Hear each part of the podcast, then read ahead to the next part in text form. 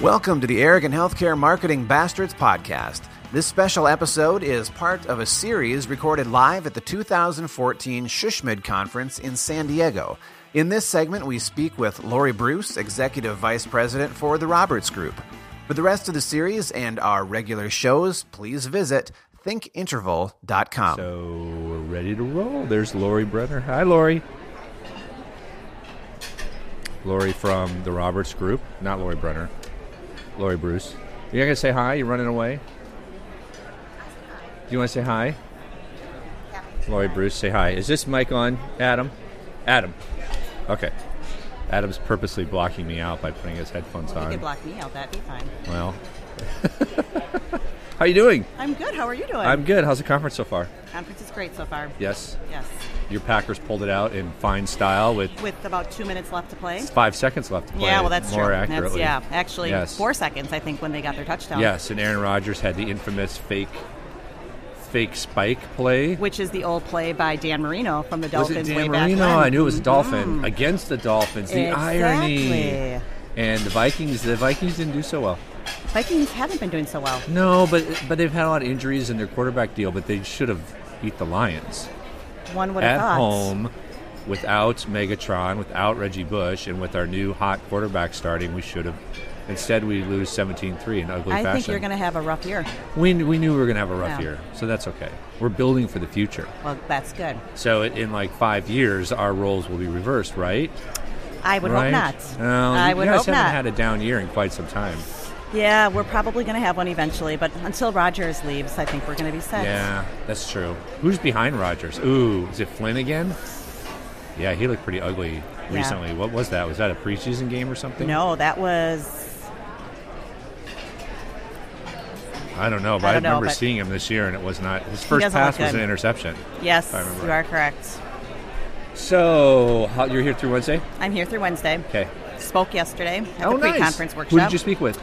I spoke with Allison Brown from University of Maryland Medical Center, Nice. um, Megan Megan Frankel from Cleveland Clinic, and Okay. David Stegner from St. Francis Medical Center. Wow, what did you guys talk about? We talked about marketing in a world of affiliations, mergers, and Oh, I acquisitions. saw that title. Yes, And so that's a very complex world. it is a very complex world. Yes.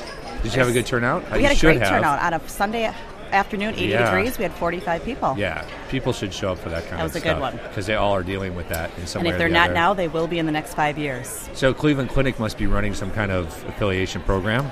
They do. They have a service line affiliation program. Um, the one we spoke about yesterday was their heart and vascular. Sure, which I'm sure is very popular.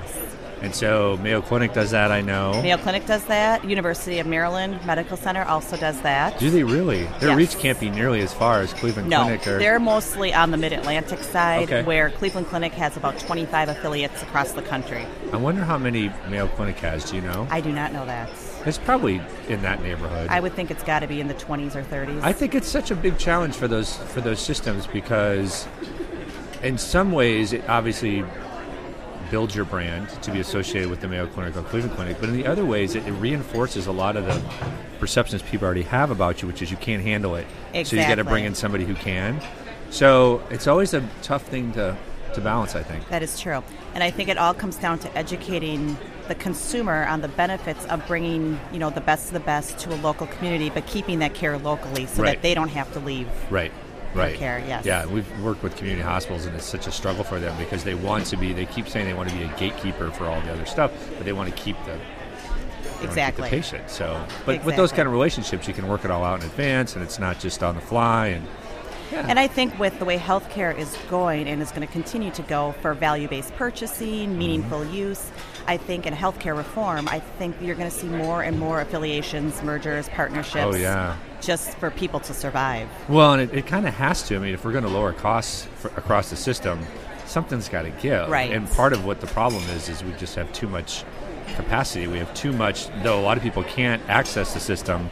We still have too much supply. That is correct. You've got a you know radiologist in every corner, and Right. you know something's got to give if we're going to lower costs. So that's one of the things that's going to give. It's And consolidation. hopefully with that too, it's also going to help with population health of keeping Right. keeping them out of the hospital where the expenses occur and keeping them in the outpatient setting as well as in the primary care setting. Right. Right. Exactly. Well, that was very deep for first thing in the For morning. a well 7:30 done, on a Lori. Monday Yes. morning. Well, I'll let you go. I know you got to go up to Well, your thank booth. you, Chris. So thanks for stopping by. Thank you for- We'll see you oh, later. you too. All right, bye.